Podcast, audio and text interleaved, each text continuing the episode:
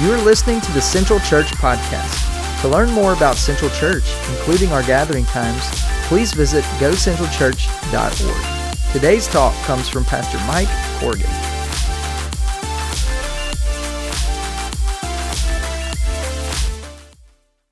Good morning. If you have your Bibles, and I hope you do, please turn to Exodus chapter 20. Exodus chapter 20 is where we're going to be this morning. We're going to be looking at verse 17. But uh, as you're turning there, if I haven't had a chance to meet you, my name is Mike. I am the student pastor here at Central. And uh, I get the privilege of being able to close out uh, this series that we've been walking through uh, with the Ten Commandments. Uh, so it's a, it's a privilege to be able to be here with you this morning and, and uh, to share a little bit with you about myself. I try, I try, to make sure that I, I, do that as often as I can um, because you're so interested in me. I'm just kidding kidding. No, uh, but I, I am the second oldest of four kids. So uh, my parents, we had me and my older sister, who is two years older than me, uh, and then there's a gap of about eight years or so uh, between the second two because apparently after a few years my parents were like you know what? I don't think we nailed it with the first two. We're going to try again see if we can you know perfect this a little bit. But uh, there was a long time in my life growing up where it was just me and my older sister and we lived in a neighborhood that didn't have a ton of kids in it. We didn't have uh, a bunch of, of friends in the neighborhood. So really our sole source of entertainment was one another right? We, we would we would try we would just we would do crazy things. We would uh, take soap and water and pour it all over the trampoline. And this is before trampolines had the nets around them. And we would just see how long we can go without breaking something. And one day, I remember, I remember one day we were playing out in the yard. And we were playing, I don't know how we ended up playing with both of these things at the same time, but growing up, we had a really long driveway, and so we were playing with sidewalk chalk and we were playing with the hose. And I don't know how we got to both of those at the same time, but at, at some point, my sister took this blue chalk. She goes, Hey, I have an idea. And if you uh, have lived life long enough, you know that every good story starts with the phrase, I have an idea, right? And so she ground up the, as much chalk as she could, it seemed like, into the, the pavement. And then she took the hose and she mixed the water in there. And she's like, hey, come here. And, and as an obedient younger sibling, that's what you do. You obey, right? So I lean in and she gets a handful and she just rubs it all in my hair. And we just like, oh, this is hilarious. We are just having the best of time, right? And so my hair, of course, at this point is, is now blue. My hair is bright blue. And we're like, well, that's fun. Well, yeah, hey, I'll go inside. I'll take a shower. It'll wash out all these different things. Well, what I learned was when I went to take a shower is that um, wet chalk does not come out of your hair like you would think it does. And for the next for the next three days, I had blue hair, and it did not come out. So if you're ever wondering, hey, I need a way to dye my hair, uh, and I can't, I don't have, I can't afford, you know, the hair stuff or whatever. Hey, you know what? Sidewalk chalk is a good alternative for you. And I bring that up, the reason I, I, share that is because I learned something that day, is that seemingly innocent and insignificant things can oftentimes have far reaching, unintended consequences. Right? That when uh, that day, this thing that was seemingly so innocent, I had no idea, was going to be haunting me for the next three days. And I bring that up because we're about to look at a, uh, we're going to kind of close out uh, our series in the Ten Commandments this morning, and we're going to be looking at the tenth commandment. And what we find is that it is often the case when we talk about covetousness, it's something that's so easily overlooked and something that is so easily dismissed or even seen as virtuous in our day and age today. But we neglect the fact that it oftentimes has far reaching and unintended consequences. So if you would, if you have your Bible, please stand with me as we read from Exodus chapter 20 and in verse 17. God says to us this morning through his word, You shall not covet your neighbor's house. You shall not covet your neighbor's wife, or his male servant, or his female servant, or his ox, or his donkey, or anything that is your neighbor's. I want to read that one more time. You shall not covet your neighbor's house. You shall not covet your neighbor's wife, or his male servant, or his female servant, or his ox, or his donkey, or anything that is your neighbor's. If you would pray with me. Father, we thank you for your word. We thank you for the chance that we have to to study your word together this morning. God, I pray that you would give us hearts and ears that are receptive to what it is that you have for us this morning. God, we know that your word says that it will accomplish that which you have set for it to do. So, Father, we ask that your word will accomplish your will in, in our hearts and in our lives this morning. We thank you and we praise you in the name of your son, Jesus. Amen. You can be seated. So we have made it through nine of the Ten Commandments, right? We have made it this far, nine of the Ten Commandments. We're on the tenth commandment. And one thing that's interesting as, as, you begin, as you really begin to look at this, what you find is that up to this point, all nine of the commandments are all focusing on outward things, right? Uh, all things that are done outwardly murder, stealing, lying, worshiping other gods, dishonoring parents, you know, not honoring the Sabbath. All these things are things that are done outwardly of a person. When you do them, right, you know it. And when we get to the 10th commandment, we see something that's very interesting because the 10th commandment is different in the fact that it is this it is strictly internal. Now, we know from Jesus' Sermon on the Mount in Matthew 5 that ultimately all sin, all breaking of, of any of these commandments begins within the heart before it ever moves outwardly to the hands. Jesus makes this point very clear in Matthew 5. But what we're seeing with covetousness is that it is the one sin that, that begins inward and stays inward. And it's very interesting because it can be so difficult to identify in the lives of others and in our own lives. You can be in this room right now coveting, and the person next to you have no idea. So when we talk about covetousness, we have to, first of all, we have to understand what are we talking about? Right? We talk about we should not covet. We need to understand what does the Bible seem to teach us on what coveting is. And as is, and as is often the case when it comes to defining terms, one of the best ways to be able to define terms, especially in Scripture, is to not only see what it is, but to first and foremost, we got to start with what it is not. So we're going to see two things this morning. The first thing is the reality of coveting. So when we talk about what coveting is, we see, okay, what coveting is not, and we got to be very clear at the beginning that coveting is not having desires. Okay?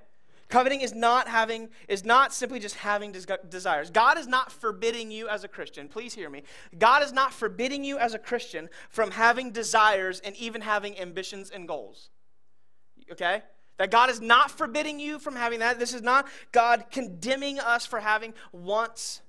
See, as creatures made in the image of God, we, uh, we, we are God has created us to have desires. God has created us to have desires. We should not shun these desires. It's not wrong to desire a spouse.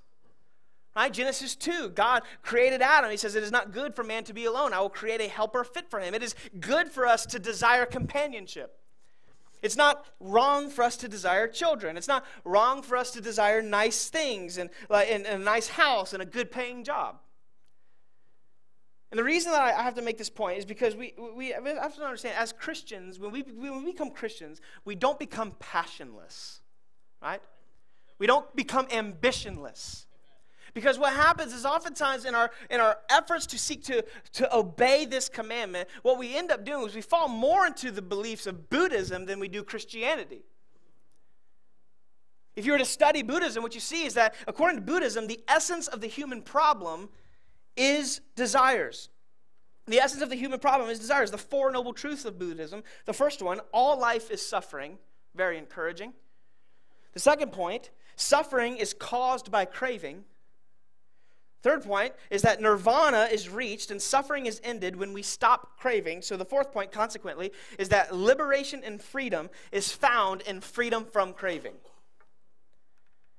Now, we need to understand that this is not what God calls us to be as Christians. We don't lose all of our desires when it comes to following Jesus. Quite the opposite is true, actually, is that when we come to a saving relationship with Christ, what you find is that now your desires and your wants have purpose, right? Now they have purpose. And what I've found in my own life is that when my desires have purpose, they're actually strengthened, not diminished. They're increased, not weakened. So let me put your heart at ease. My goal this morning is not to get up here and say, hey, all those things you desire, you shouldn't desire them. That's not my goal this morning. But we also have to see that while coveting is not simply just desires, we would be remiss to, if we didn't acknowledge the fact that coveting does have, that desires is a major part of it, right? desire you can here's the thing you can desire without coveting but you cannot covet without desires right so the question we have to ask then becomes this when does desire go beyond that which god has prescribed and then fall into covetousness well i think this is laid out perfectly in 1 timothy chapter 6 we see paul writing to a young timothy He's warning them, he's warning him about false teachers. This is a common theme in Paul's epistles. And he's telling them in verse 5 of chapter 6 that these false teachers, they essentially are teaching people that godliness is a means of gain. That's directly from uh, uh, first, sorry, 1 Timothy 6 5, is that godliness is a means of gain. Essentially, saying that these false teachers are telling people to pursue godliness so that they can get what they really want, and that is the gain and status and all of the worldly things that they desire. And once they get these things, now they can be content. Thank God this isn't taught in churches today, right? So let's just understand clearly what, what's going on here there are people that have desires. They have desires and they seek to use God as a means to get what they want and thus be content. And Paul is going to contrast that false teaching with true teaching and say in verse 6, a very popular verse, this But godliness with contentment is great gain. For we brought nothing into the world and we cannot take anything out of the world. So, here, essentially, what Paul is doing is he is condemning teaching and he is condemning belief that contentment is found apart from God. He's condemning the idea that as a Christian, my joy and my satisfaction comes apart from Christ. And he says this because in verse 6, according to Paul and according to Scripture, that to be content in God is the greatest gain. So, if we want to define covetousness, we can define it simply as this Covetousness is desiring something to the point that it causes you to lose your contentment in God. I'll say that one more time. Covetousness is desiring something to the point that it causes you to lose your contentment in God. You can also define it similarly like this it is losing your contentment in God so that you start to seek it elsewhere. This is why in Colossians 3 5, Paul will actually say that covetousness is idolatry. And no, and not mixing words, that's a direct quote. He says, covetousness, which is idolatry. See, when you and I begin to desire things so much that our contentment in God is now in question, we have gone beyond that which God says is good, and we have fallen into that which God declares as evil. John Piper put it simply when he says this When contentment in God decreases, covetousness increases. You see, covetousness is idolatry because what it does is that is the, the contentment and the satisfaction that a worshiper is meant to find in God and in God alone, they seek to find in something or someone else. So let's take this idea and apply it to the examples that we gave earlier. It is not a sin to desire a spouse. However, when a person cannot be content in God without one, there's a problem. Similarly, it is not a sin to desire children. However, first and foremost, we are called to find our fullest joy and contentment in who God is. And if we cannot be childless and content, we have fallen into covetousness and idolatry. It's not a sin to desire good health. But if we can't be unhealthy and joyful, we have a covetous spirit. Epicurus, a uh, great philosopher, put it this way he says, Nothing is enough for the man to whom enough is too little. Nothing is enough for the man to whom enough is too little. And let's just be honest, right? We're surround- we live in a culture that is surrounded by telling you and telling me that what we have isn't enough. All advertisement is this hey, I know you have the phone and that this phone does exactly what that phone does, but this phone has an extra camera lens on it. Don't get me wrong, I fall into this. And there's people a lot smarter than me who could tell me, well, this lens does this and this lens does this, but essentially it's the same phone. What, what we live in a culture that says, look, I know you have this, but that's not enough. That's not enough. But here's the problem, right? We're very good, if we're honest, we're very, very good at justifying ourselves, right? Every person in this room, including myself, you're probably thinking this, right? You're probably thinking, okay, well, look, I am content in God. Thank you very much, right? Pastor, I know, hey, look, I, yes, I desire things, but I wouldn't say that I find my contentment in them. So here's what we need to do we need to be able to, how, to understand how do I diagnose covetousness? I think one of the greatest gifts a Christian can have is the ability to be honest when evaluating themselves. Because we're so good at self deceiving. So I'm going to give you three ways that we diagnose covetousness. I think it's important that before we even get into this, I want to be very clear that all of us, including myself on this platform, suffer with covetousness in some way. All of us. Now, that's not an excuse, but it's important for us to know that this, this idea of covetousness is far more far reaching and ingrained in who we are than we may realize. So, three ways that we can diagnose covetousness. The first one is when my desires when my desires draw me away from God. Now, this should go without saying, right? But it's important for us to address. If your desire for something or someone causes you to sin or puts a strain on your relationship with God, that is covetousness. When the desires for the things of the world draw a person away from their relationship with God, no matter how short term it may be, it is no longer a good desire and has fallen into covetousness. And, and I will tell you something this morning that as a student pastor, I see this all the time. All the time. I've, I've been here at Central serving the student ministry uh, coming up on 10 years, and I have watched hundreds and hundreds of students come through this student ministry. And I will tell you this that I have seen countless students sacrifice intimacy with God on the altar of sports and worldly success.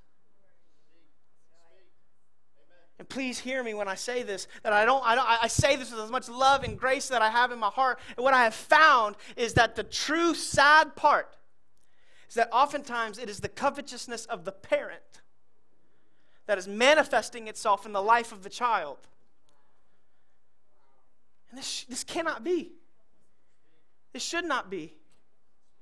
I know this is a touchy subject, and people are like, hey, you need to back up a little bit, but please understand that before this steps on your toes, it has to step on mine. As a parent, and as parents, our sole job is to raise our children to know and to fear and to love God. That is it. That is all we have. That is our main task. And please know, like I said, I'm one of four kids. I know that you don't parent every kid the same. I know you don't parent every kid the same. Every, every child has different challenges and unique situations, but please understand something that we are first and foremost, before we're called to make uh, successful athletes, before we're called to make successful people in business, we are first and foremost called to make disciples of our children. And if your child grows up to be a world famous athlete or, or, or, or, the leader of a Fortune 500 company, but they know nothing of God, please hear me, and I say this with all love and grace. You have failed in your job.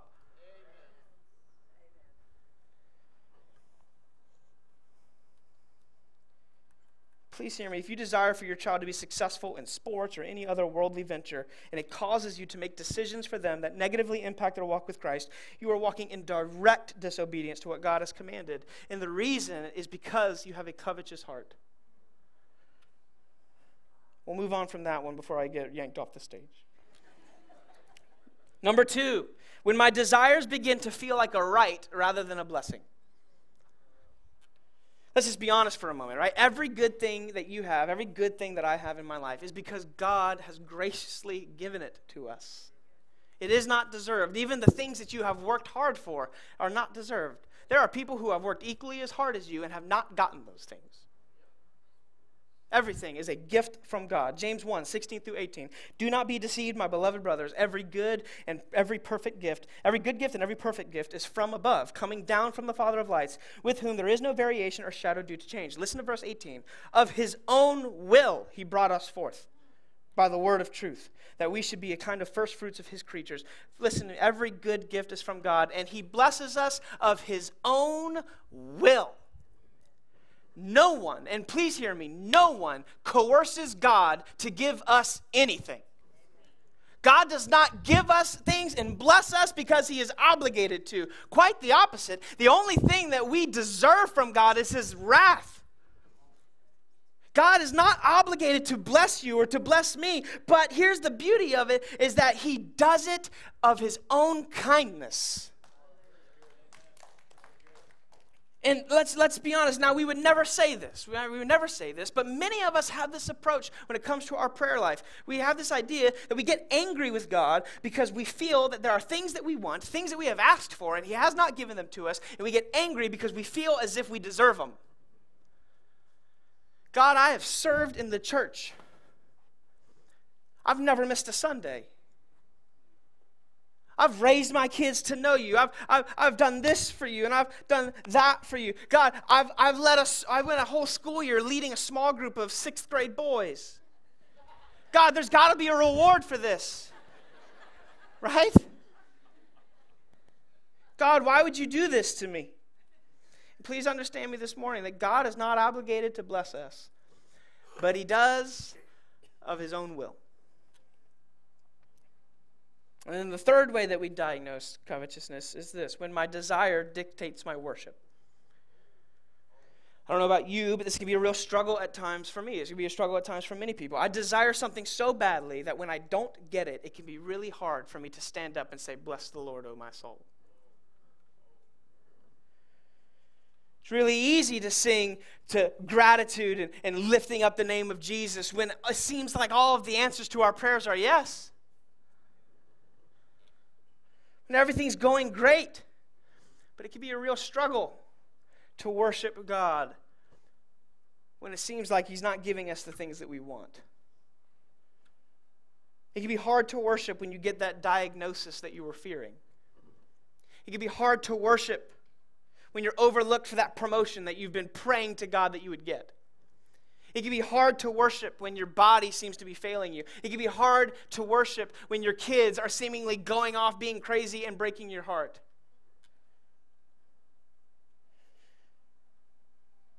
We, but one thing I want to encourage you too is that when we see these things, when, when we're heartbroken, when God answers no or not yet, we are invited to take those sorrows to the feet of Jesus. Think about the beauty of that that even when we're angry with God, God invites us and say, Tell me. Tell me. Scripture says that we cast our burdens on him because he cares for us. He loves us. L- read the Psalms. What do we see? We see people suffering and str- excuse me and struggling. But what we see oftentimes, especially in the Psalms of David, is there is a resolution that no matter the circumstance, I will praise his name. We cannot allow our circumstances to dictate whether we worship God or not. I do not worship God strictly because of how He chooses to provide. And please hear me. Yes, I worship God for all He has done for me. I praise His name for the salvation that He has granted to me. I praise His name for all the blessings in my life. But please know that if He had never done a single thing for me, He would still be worthy of my worship, all the same. Please know that if you can't praise him when his answer is no, then it's possible you aren't truly praising him when his answer is yes. Job 13, 15. Job says, Though he slay me, I will hope in him. Now, much of what Job says, especially in the earlier parts of the book, he speaks out of ignorance. Right? Much of what Job said, Job is convinced at this point in the book that God is just seemingly against him. Now, from the reader's perspective, we know that ultimately it is Satan that is inflicting these hardships on Job. And while God is sovereign over it, we see that ultimately what Job's doing is Job is attributing these evil actions to him, to God, because he's ignorant. But what we see, though, in here is a beautiful trust in God. That essentially what Job is saying is this is that even if God were to do evil against me, I trust him to know that it's for a good reason. In 1942, C.S. Lewis published a book called The Screwtape Letters. If you've never read this book or you've never heard of this, you could buy it pretty much anywhere. But it's essentially it's a fictional book that documents letters exchanged between Screwtape, which is a who's a, who's a, a, a senior level experienced demon, as he seeks to instruct a lesser experienced demon named Wormwood. And I want you to hear an excerpt from this book. Screwtape says, He, meaning God, God wants them to learn to walk and must therefore take away his hand. And if only the will to walk is really there, he is pleased even with their stumbles. Do not be deceived, Wormwood. Our cause is never more in danger than when a human, no longer desiring, but still intending to do our enemy's will, looks round upon a universe from which every trace of him seems to have vanished, and asks why he has been forsaken, and yet still obeys. Essentially, what Screwtape is saying here is this is that the work of demons is never more in danger than when a person obeys and worships God no matter the circumstance. And I want you to please hear me this morning. You cannot walk in that kind of experience with God. You cannot live in this kind of you cannot maximize your effect for the kingdom of God as long as covetousness runs rampant in your heart. You cannot maximize taking the glory of God to the nations. You cannot maximize the impact you can have on your kids or on your family or on your friends or at your job as long as discontentment is the label of your life. If we want to uproot covetousness, here's the thing we have to know where does it come from? And I'm so glad you asked. Romans chapter 7 Verses 7 and 8, Paul says, What then shall we say? That the law is sin? By no means. Yet if I had not if it had not been for the law, I would not have known sin, for I would have not known what it is to covet if the law had not said, You shall not covet. But sin, seizing an opportunity through the commandment, produced in me all kinds of covetousness. Mark 7, 21 through 23. For from within, out of the heart of man, come evil thoughts, sexual immorality, theft, murder, adultery, coveting wickedness, deceit, sensuality, envy, slander, pride, foolishness. All these evil things come from within and they defile a person. Notice that both Paul and Jesus identify that the source of covetousness is a sinful heart that dwells within the person. Essentially, it is the default experience of every human being. Everybody. And some of you are like, well, hey, I've been, I've been saved. I, I, I've been saved. And, and there's this heart exchange that we're going to talk about in just a second. Hey, I don't have that simple. But here's the thing you may have been filled with the Holy Spirit, and God has taken your heart of stone and given you a heart of flesh. But here's the thing we still live with a sinful flesh. And while I am led by, I, I, I have the Holy Spirit living within me and these new desires and all these different things, but I still have the old desires of the sinful flesh. And they're constantly at war with one another. Galatians chapter 5. What does Galatians 5 say? Is that when we're, we're filled with the Holy Spirit, but we have the sinful flesh, and that these two are opposed to one another to keep us from doing what we want to do. So, the reason we struggle with covetousness is because either we have a dead and sin heart or we still walk around with the sinful flesh. See, the source of coveting is ultimately a heart that is discontent with how God has chosen to display his goodness. And the reason that this is so widespread is that all of us, every person in this room and within the sound of my voice, was born with a rebellious and God hating heart. This is all throughout the Bible. None of us are born neutrally neutral, or none of us are born naturally good. All of us are born in rebellion and hatred towards God. And it is only when God does an act that only He can do, where He saves our soul, that we're then able to now love Him. Now we see now we begin to see why covetousness is so deadly. You see, we covet because we don't really believe that God is as good as he says he is. Because God, if you were as good as you say you are, you would do what I've asked you to do. God, if you really were good, you would provide in the ways that I feel I need to be provided for. And now we begin to see the arrogance of this statement, don't we?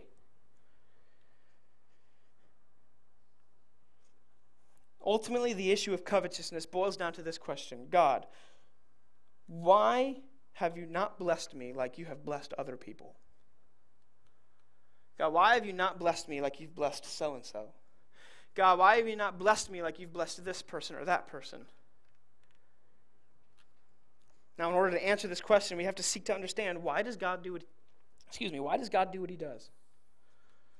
What is it that is God's purpose in all that He does? Which brings us to the last point here, and that is the reason for provision. We see the reality of coveting, but now we see the reason for provision. If there is one truth that I cling to every day in my Christian life, it is what I'm about to share with you. It is why does God do what He does? Now, please hear me that I'm a sinful and imperfect person. My understand, I'm, I'm 29 years old. There are people in this room who have forgotten more than I will ever know. So I don't presume to be God. But all I can do is tell you what God has revealed through His Word about what drives Him, why He does what He does. John 10 10 says that the thief comes only to steal, kill, and destroy. I came that they may have life and have it abundantly.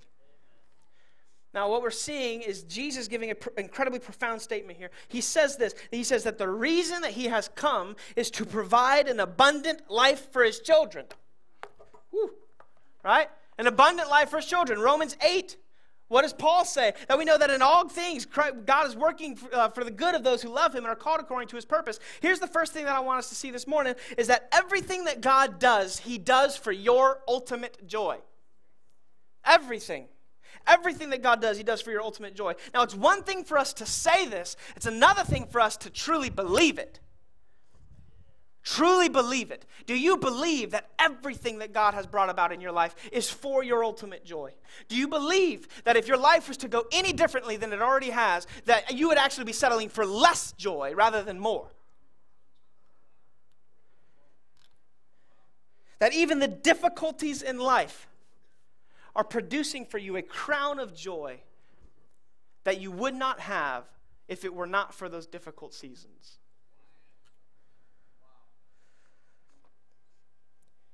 What's so interesting is that we think we know what will give us the most joy so often, don't we? But so often we're wrong. I'll tell you this that if if God would have given me all of the things that I asked for that I thought would give me joy, I would have never met my wife. I would have never had my beautiful daughter. I would never be at this church, and I guarantee you I would not be the Christian that I am today. God's wisdom is so beyond ours.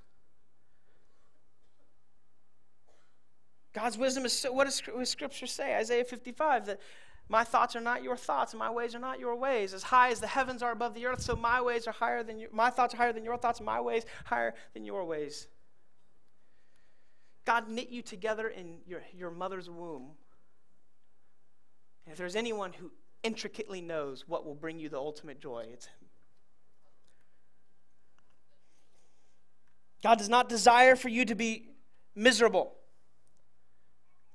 Do you believe that? God doesn't desire for you to be miserable. I've learned that the happiest marriages are the ones where both the husband and the wife are walking in step with God's design for their life. It's not because they have something you don't. Sometimes it may be, and that's a relationship with Jesus. But ultimately, it's when we walk in obedience to God's will, what we find is that that's the, that is the ultimate joy we could possibly have. God's laws are not so that we would be miserably obedient, but rather that we could be joyful and content in Him. Think about it. If God's desire for your life is to be totally satisfied in who He is, do you not think that He will provide the means for that to be the truth? If God wants you to be satisfied in Him, He's not going to intentionally make you miserable. This is where we have to set aside our wisdom and trust in His goodness. Trust in His goodness. Now, when we consider desires that become covetousness, we need to think about what we're really doing. Given this truth, when we covet, we are settling for less than what God knows will actually bring us joy. We are willingly saying, God, I want less joy, not more. I know maybe you're in this room and maybe I've stepped on your toes several times and this is hit it hits me hard too, right? Before you hear it, I got to hear it, you know, like I got to write it out. I'm like, "Oh, I don't like that," you know. But it's the truth. And I know that you came in here thinking that that person or that thing that you're coveting will bring you joy that you so desperately seek. But please hear me that I can promise you, based on the authority of the Word of God, that it will not. Now, this all sounds wonderful, and it is, but we need to understand something very important, and that is the second reason for God's provision, which I would say is ultimately the main reason for God's provision. And we see this in Ezekiel 36. Ezekiel 36, as I awkwardly try to flip to it. Ezekiel chapter 36, verse 22 and 23. To give you a little bit of context, the people of Israel have been walking in direct disobedience to God. They have, they have fallen into idol worship. They have gone all over the place. They have profaned the name of God amongst the nations around them. They are, they are, they are, and they're about to be sent into Babylonian captivity, right? They are, they are off the rails. And God is about to institute the, the new covenant, or he's about to express to them what the new covenant is. This new covenant that Jesus institutes at the, at the Last Supper. You remember? Right? And So we're kind of kind of talking, man, what, what is this? And this this incredible blessing, this incredible beautiful truth that he's about to give them. But he prefaces that with this statement. Ezekiel 36, 22 through 23 says this Thus says the Lord God, it is not for your sake, O house of Israel, that I'm about to act. Man, that we could spend all day on that. But for the sake of my holy name which you have profaned among the nations which you came. And I will vindicate the holiness of my great name, which has been profaned among the nations, and which you have profaned among them. And the nations will know that I am the Lord, declares the Lord God, when through you I vindicate my holiness before their eyes. What we see in Ezekiel 36 and really all throughout Scripture is that God's primary motivation in everything that He does is to display His glory among the nations to, be max, to maximize his glory in the nations and in the life of his people. So we see that God acts, God does what he does for our ultimate joy, but he also does it for his greatest glory. And here's the crazy thing that God chooses to glorify himself in such a way that it actually leads to the fullness of joy for his children.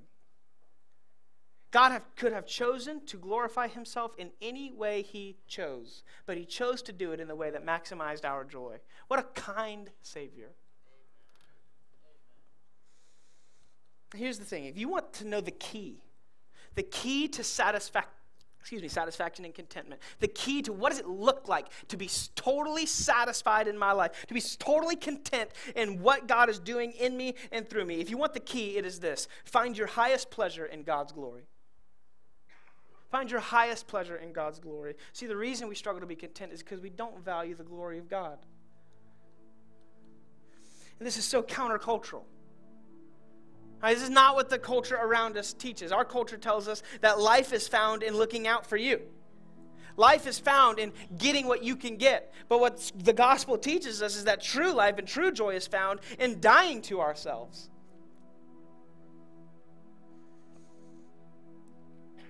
So, man, I, Mike, that sounds great, but like, man, I'm struggling to how do I how do I delight in God's glory when it's not what I personally may want? This is where we get to the rest of Ezekiel 36, where God promises what it means. Essentially, this is what it means to be a Christian. It's not that I was baptized when I was a kid. It's not that I prayed a prayer. It's not that it, it's that this what God is about to explain, this has taken place. Verse 25, I will sprinkle clean water on you, and you shall be clean from all of your uncleannesses. And from all of your idols I will cleanse you, and I will give you a new heart. And a new spirit I will put within you. And I will remove the heart of stone from your flesh I will give you a heart of flesh, and I will put my spirit within you, and cause you to walk in my statutes and be careful to obey my rules. That is what it means to be a Christian. Not that you, in your own strength, are going to church. Not that you have done all of these different things, but because God has replaced your heart of stone, given you a heart of flesh, and has filled you with His Holy Spirit. That is what it means to be a Christian. That is what it means to walk. And here's the thing: when God has done that, what He has done is this: is that He has given you a heart and a spirit that now longs for the thing that God desires. It gives you the thing that, that now you desire what God desires. The sin that you once loved, you begin to hate, and the God that you once hated, you begin to love. And this doesn't happen, you know, yes, that heart exchange is in an instant, but this is something we should wrestle with for the rest of our lives. And I think this is beautifully demonstrated in an illustration by Charles Spurgeon. He describes a pig. He describes a pig that is faced with, with, two, with two choices, right? There's a gourmet meal, and then there's a pile of slop. He could choose whichever one. When they release the pig, the pig immediately races for the garbage and disregards the gourmet meal. Why? Because he's a pig. That's what pigs do. The nature of a pig is to root and wallow and indulge in filth. But now suppose that suddenly God, in, in the only way that he can do, miraculously, changed that pig and turned him into a man. In the midst of that pig wallowing in that filth, that man would immediately recognize what he's doing and vomit up the garbage that he had been indulging himself in, clean himself, put, be embarrassed, and clean himself off. And then the next day, they would offer this man who used to be a pig the same choice. And every time, he's going to go to that gourmet meal. Why? Not because he's decided one day, you know what, this is what I want to do. No, it's because that his nature has changed. And there are going to be moments several moments where this man, who was a pig for most of his life, may forget that he's not a pig anymore. And just out of habit, will go back to that filth. But when he does, he's disgusted by it. And he realizes, no, I'm not a pig anymore. He throws it up, he cleans himself off, and he goes back to the gourmet meal where he should be. And please hear me out. This is the experience of the Christian. Not that we are perfect. By no means. My family will tell you I'm not perfect. Our students will tell you I'm not perfect. But that God has exchanged our heart and given us a heart that longs for the gourmet meal rather than the filth that we have settled our whole lives for. And while we may not walk perfectly, when we stumble, we remember, you know what? Hey, for those who are in Christ, they are a new creation. The old has gone, the new has come. And some of you in this room, the reason you're so discontent is because that nature change has not happened. And I want to tell you that that invitation to be totally satisfied in all that God does and all who God is, that invitation is open to you this morning. Stop striving for the things that you strive for. Stop settling for less. When God has promised you heaven. What does this look like? It looks like just surrender. God, I, I trust that your grace is enough. That you've done what I could not do. And if you're in this room and you're, you're like, hey, I have that relationship with Jesus, but I'm still struggling with contentment. I, I, had, I recently had a diagnosis, or I've recently this, or I recently that. I want you to understand remember, we're not perfect. That's why God's grace is there. That's why the church is there, to remind us when we forget that we're no longer pigs. Father, I thank you for your word. God, I thank you for the truth of the gospel that you have done what we could never do. That, God, while I was wallowing in filth, seeking and desiring contentment and fulfillment, God, you reached into my mess, pulled me out, gave me a new heart. And God, for everyone in this room, including myself, when we struggle with covetousness, Father, help us to rest in the fact that you are good and everything you do is for our good and for your glory. God, I thank you for this time. Father, if there's anyone in this room that does not have a saving relationship with you, God, I pray that you would pull on their heart. Don't let them leave this place the same way that they walked in. God, as we leave this place, we would do so bringing you honor and glory. In the name of your Son, Jesus. Amen. Thank you again for listening to the Central Church Podcast. For more information on how to take your next step, visit us online at gocentralchurch.org.